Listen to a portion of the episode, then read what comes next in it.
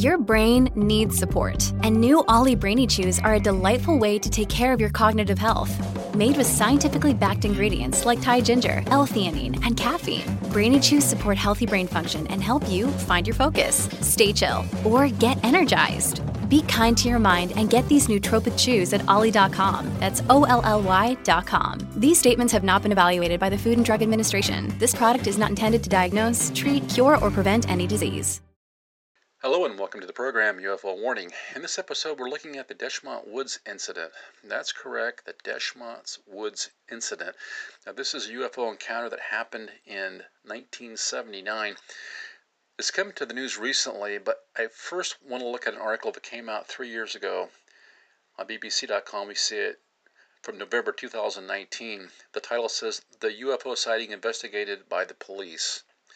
Below, written by Steven Brocklehurst, Scotland News, BBC Scotland News, says when forestry worker Robert Taylor reported seeing an alien spaceship in woods near Livingston 40 years ago, it made headlines around the world. The Dechmont Woods incident is unusual among reported UFO sightings in that it was investigated by the police. They treated the rips in Mr. Taylor's trousers as evidence of an assault, but could never quite work out what had happened to him. In his testimony to police, the 61 year old described how he saw a 30 foot high dome shaped object in a clearing in the forest near West Lothian, Newtown, on the 9th of November 1979. Now, they have an illustration here on this website, and it looks, as they say, like a saucer with a dome on top of it, and it's supported by four uh, long legs. Now, in front of it, there's two spheres with spikes sticking out, with little squares on the end of those spikes. And this is something definitely otherworldly. He told how two spike spheres then rolled out towards him, and as he passed out, he was aware of being grabbed on either side of his legs. Mr. Taylor woke up in a, in a disheveled state 20 minutes later. This really sounds like an abduction to me. And we see this a lot of time in these UFO abductions encounters. The ship or whatever it is lands, and then some other alien entity or a craft disembarks from it and either goes on some sort of exploratory mission or oftentimes abducts the onlooker. It says Mr. Taylor, who died in 2007, was a respected war hero and teetotal churchgoer. No one doubted that he was sincere in what he believed he had seen, and throughout the rest of his life, he never deviated from his story. So, you have this guy, he's a forester, so he's a professional. He is a war vet, doesn't drink. He's a stable, uh, community kind of guy, goes to church every Sunday. Not someone who's just prone to making up stories. He told the police he had been working alone checking fences and gates at Dechmont Woods at 10:30 when he came across a spaceship in a clearing. After the spiked objects rushed out and tried to grab hold of him, all he could remember was a strong smell of burning. When he came to, the clearing was empty, apart from a pattern of deep, regular marks on the ground. He went to his van, but was so shaken he drove it into a ditch and had, a, and had to stagger home in a dazed condition. It's almost like this encounter, and I would estimate abduction, had ended up in some sort of a mild psychotic break, possibly, at least in some serious mental confusion, at the least. When he got to his house, he told his wife Mary he had been attacked by a spaceship thing. Because Mr. Taylor was in such a state, the police were called, and officers found themselves inquiring into an assault on a forester by alien beings. Detcon Ian Wark, the scene of crime investigator, arrived at the clearing to find a large gathering of police officers already there. He told the BBC he saw strange marks on the ground. There were about 32 holes where, which were about three and a half inches in diameter, as well as marks similar to those made by the type of caterpillar tracks often fitted on bulldozers. The officer went to Mr. Taylor's employer, Livingston Development Corporation, to see if the machinery they had could solve the mystery. So we have the encounter site, and then we have actual physical tracks of something there. Now, whether it was a spaceship or something else, well, after examining every piece of machinery they had up there, we did not find anything to match, he said. The police officer said that the unusual marks on the ground were only to be found in the clearing where Mr. Taylor had experienced his reported close encounter. Now think about that. These marks were just in that clearing. How would they have gotten there? If they were some type of machinery, they would have had to have been brought there. There'd be tracks where they brought the equipment in, but it just sounds just like physical proof of what the abductee uh, witness saw. Saw a ship land, saw these two spheres roll out of that ship, and you can imagine these spheres rolling along with these spikes on the end, leaving the tracks as they rolled. It says these marks just arrived, Detcon said. They did not come from anywhere or go anywhere. They just arrived as though a helicopter or something had landed from the sky. That sounds familiar. That scenario right there reminds me so much of many of the cattle mutilations we talk about, where it seems as though something just arrived and committed these crimes on these animals and then just left. No tracks in, no tracks out. The police report from the Times said the marks on the ground indicated an object of several tons had stood there, but there was nothing to show that it had been driven or towed away. Imagine that, several tons, and this thing had been airborne. P.C. William Douglas wrote, There appeared to be no rational explanation for these marks. As part of the police investigation, Mr. Taylor's ripped trousers were sent for forensic examination, but this was many years before DNA techniques, so analysis concentrated on how the damage had been done. Police forensics said the trousers seemed to have been damaged by something hooking them and moving up. Wow. So it sounds like these spheres rolled over, hooked onto the, this gentleman's clothing, and then elevated him up and back to the ship. This is exactly the kind of thing that people speculate happens to these cattle during these cattle mutilation sessions. They're just like it's almost as if they're beamed up, they're mutilated, and then put back down. It says he said they were police issue blue blue serge trousers, and the type of rips in them did not happen by getting snagged as Mr. Taylor crawled away on the ground. Mr. Robinson, who has given lectures on the incident across the UK, Holland, France, and the USA, and written a book on the subject, said it was one of the most incredible cases in the world. He said it was one of very few hardcore cases that defied any explanation. There are many theories about what actually happened to Mr. Taylor. These included everything from hallucinatory berries to black ball lightning and a mirage of the planet Venus. I don't think he felt like he'd seen a mirage after going through that ordeal. A medical explanation could lie in an epileptic seizure being suffered by Mr. Taylor, but there was no evidence of this gathered at the time. Still doesn't explain his pants or the tracks all over the meadow there. In her police statement, his wife Mary said Taylor had no history of mental illness, but had contracted meningitis 14 years earlier. Seems strange he'd have a psychotic break 14 years after that, wouldn't it? She said the treatment was successful, although in July of that year he had suffered a series of headaches and was admitted to the city hospital in Edinburgh. You know, a full blown psychotic episode would seem to be a long ways from a headache, in my opinion. In his statement, Mr. Taylor said that after the UFO incident he was examined by local doctors who called at his house. The doctor suggested he could go he should go to nearby Bangour Hospital for checkup and x-ray. After waiting for two hours at the hospital, he got fed up and left without being examined. I guess things haven't changed much, have they? Detcon Wark said he could go along with the theory about the epileptic fit, but what about the marks on the ground, he said. The former police officer cannot bring himself to say he believes Mr. Taylor saw an alien spaceship. I have to see it for myself to believe it, he said. But he said he interviewed Mr. Taylor three times and he never changed his story. Now I can respect that police officer's skepticism, but what would he how would he handle a situation where there was an eyewitness of a theft or a murder? Would he simply say that he didn't believe it because he liked the person that was being accused? I don't know.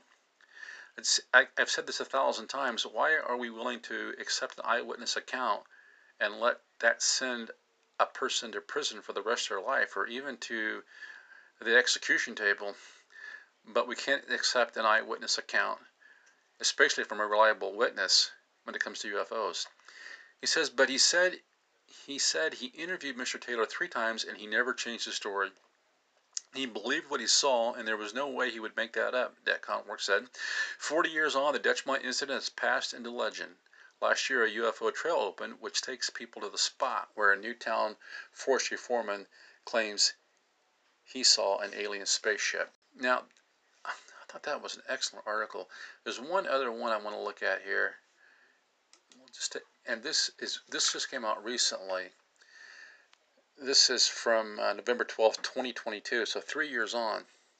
This is from edinburghlive.co.uk. It says, Remembering the West Lothian UFO encounter that police and forensics stumped. The Dechmont Law incident is infamous for all of those that follow extraterrestrial meetings, and 43 years on, the mystery remains just as puzzling to onlookers. Articles by Jacob Farr, and it starts off has a picture here of Mr. Taylor at the UFO site, and you can see these tracks. It's amazing.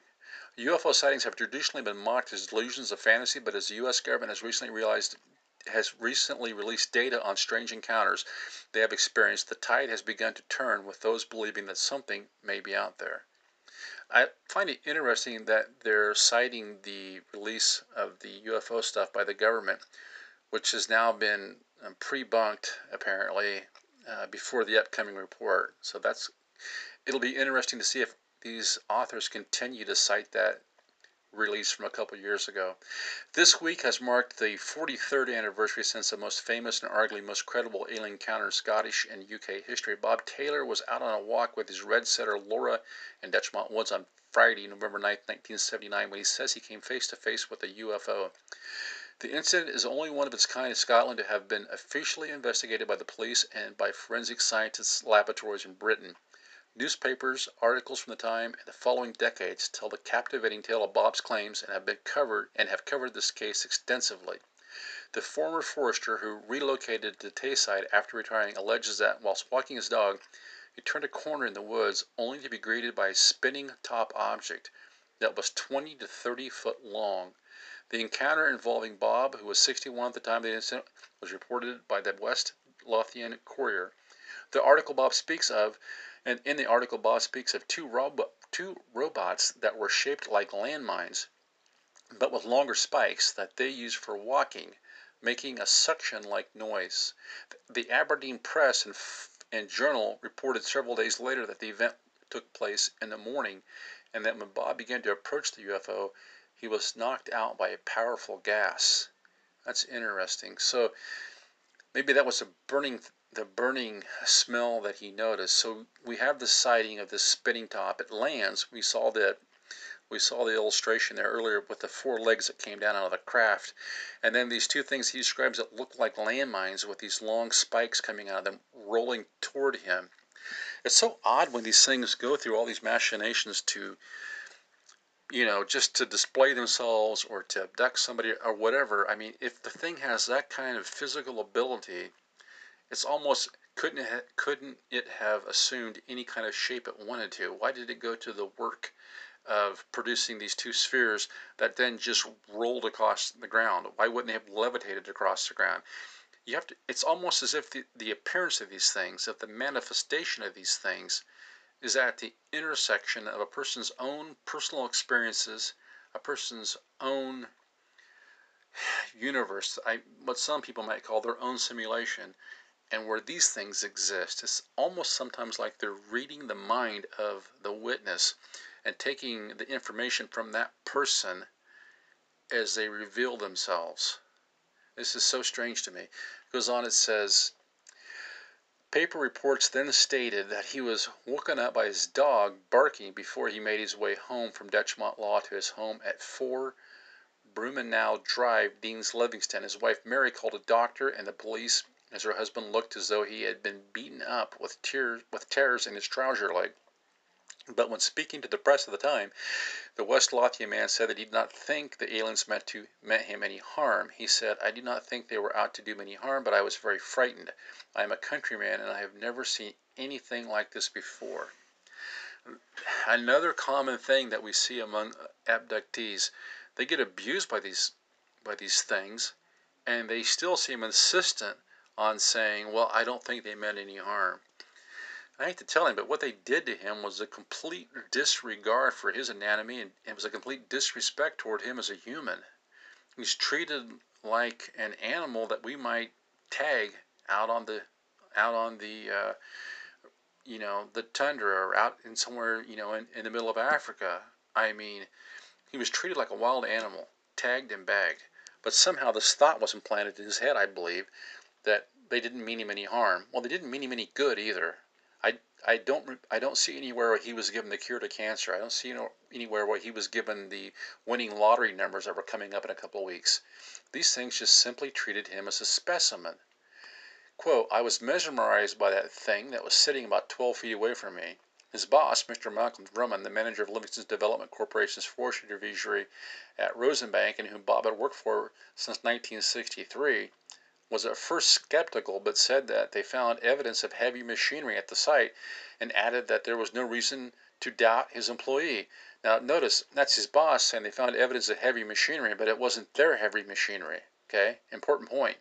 He told the West Lothian Courier, "I at first I didn't take Bob's claim too seriously, but he kept, but he, but he leapt to his feet and insisted that he take me to the spot. I must admit I had been very skeptical, but I was astonished to find very pronounced indentations at that place. They looked as though a bulldozer had been placed and then lifted from the spot without any tracks leading to or from the marks. Now just remember that. It looked like a bulldozer had been moving around there and then lifted. So when the skeptics come along and say, well, that's just some tracks left over, this is these are experienced foresters. They said, there's where the track starts, there's where the track stops. How did it get here? He added that there were triangular hoof marks. I find that very interesting that he calls them hoof marks near where the other marks lay. A police report from that time acknowledged that the strange markings and acknowledged the strange markings and noted that there were no signs as to how an object so large and heavy could have come to the spot. It's amazing that something that large and heavy could have ever just appeared in the air, if you ask me. And they also commented on the incident to the Courier and said, Mr. Taylor is a wholly respectable person and his integrity is not in any doubt. We are still investigating his report.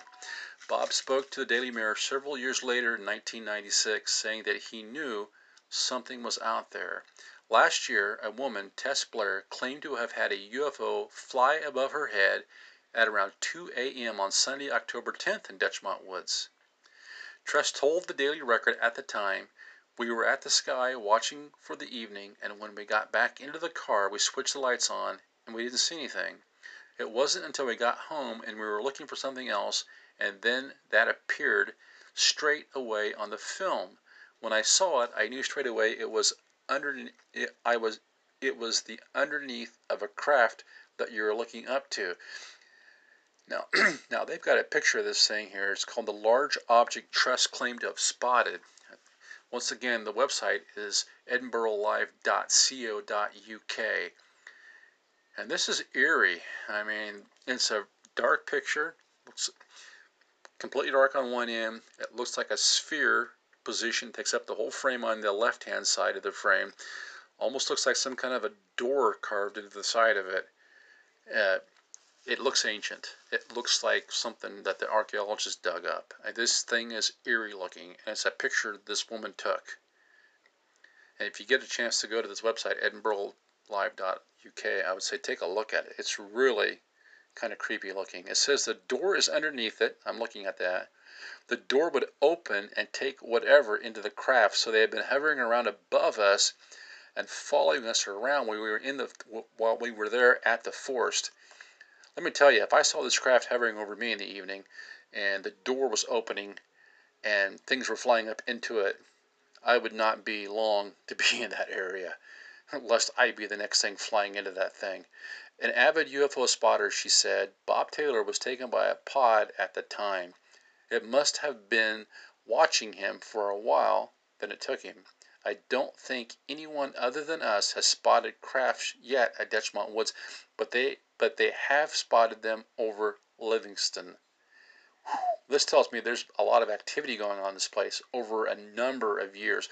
West Lothian has often been touted as a hotspot for UFO activity, and it's eerie to hear of two incidents in the same locations occurring, occurring years apart. Well, years for them might be, years for us might be like days for them. I mean, who knows? A monument and a UFO trail has been erected at Dechmont after Bob Taylor, after the Bob Taylor incident, and UFO enthusiasts have traveled from around the world to try to spot extraterrestrial activity at the site. And then it says, let us know if you've ever captured any UFOs or aliens, and then gives the email address. Wow, that's an awesome article. And this picture, man, if that is real, that is really cool looking. I mean, like I said, it looks like a it's a very eerie green tone to it. It looks like it's a, almost like a concrete or sandstone sphere with some, you know, with with with um, etching, you know, on the bottom of it and some, some lines onto it, and this really like primitive looking doorway portal thing in the side of it that she says was opening up and things were flying in and out of it. Man, it's something. Anyway, I just love the story, and I I think it's really cool that they've come out here 43 years later and people have been able to uh, flesh out the story just a little bit for me. And as far as like talking about Bob's dog and, and this latest picture that's been photographed there a year ago, and the fact that we learn now that Bob's experience is not unique. Other people have seen UFOs in this area, and who knows, maybe this Dechmont Forest, this Livingston area, is some sort of UFO portal, some sort of you know, they call it a hotspot, but it seems like these things have been moving in and out of there for some time. Until next time, this is UFO Warning. Over and out.